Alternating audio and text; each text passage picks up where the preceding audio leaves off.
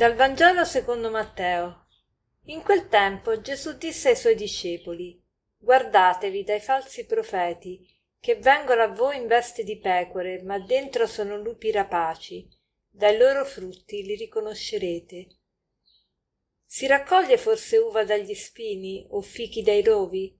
Così ogni albero buono produce frutti buoni e ogni albero cattivo produce frutti cattivi. Un albero buono non può produrre frutti cattivi, né un albero cattivo produrre frutti buoni.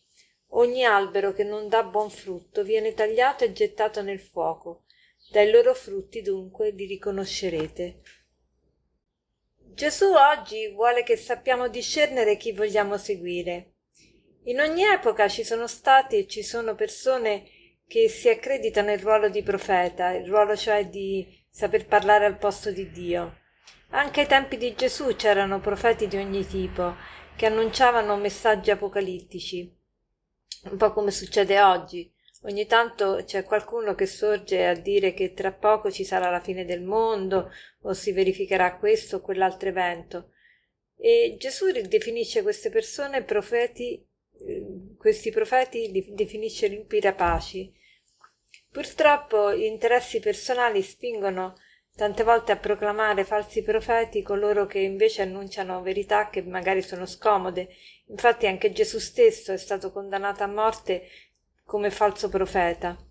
Ma oggi Gesù ci dice come possiamo distinguere chi ci dice la verità e chi, ci, chi non ce la dice. Dice come facciamo a distinguere chi ti, ci dice la verità? Ecco, Gesù ci dà un criterio infallibile e ce lo offre proprio, dice dai frutti riconoscerete l'albero, dai frutti riconoscerete l'albero. È interessante di, che Gesù parla di frutti, non di prodotti, e il frutto ha qualche cosa questo di caratteristico, che è il risultato della collaborazione tra l'uomo e Dio. Il frutto della terra, per esempio. Cioè, sì, ci vuole il lavoro dell'uomo, ma la terra ce la dà Dio tutto, tutto il ben di Dio che sta appunto sulla terra, tutti i minerali, tutte le sostanze.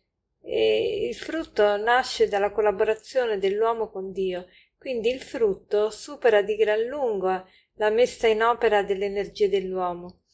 E un esempio eclatante è dato proprio da, da chi ha avuto l'esperienza di avere figli. Un figlio non è il prodotto dei genitori, ma è il frutto proprio della collaborazione dell'uomo con Dio.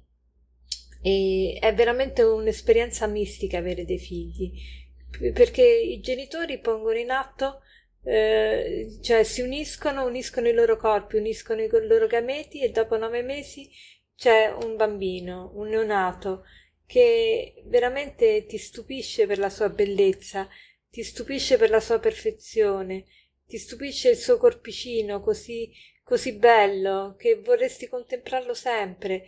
E veramente è una bellezza contemplare un neonato, le manine, i piedini, il visetto, gli occhioni, tutto, tutto è una perfezione incredibile. Non ci si stanca mai a contemplare con stupore eh, questo frutto veramente non è un frutto, non è un prodotto.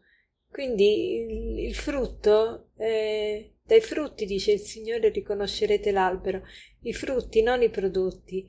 Il prodotto è qualcosa che è un artificio umano, qualcosa che l'uomo può fare. Il frutto, invece, non lo può fare l'uomo da solo. È sempre eh, il risultato della collaborazione dell'uomo con Dio. Che cosa meravigliosa! È per questo che i santi non finiscono mai di stupirci.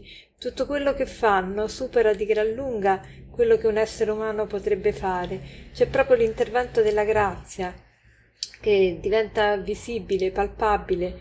E oggi teniamo presente questa verità, cioè cerchiamo di vedere, ma io faccio frutti o prodotti?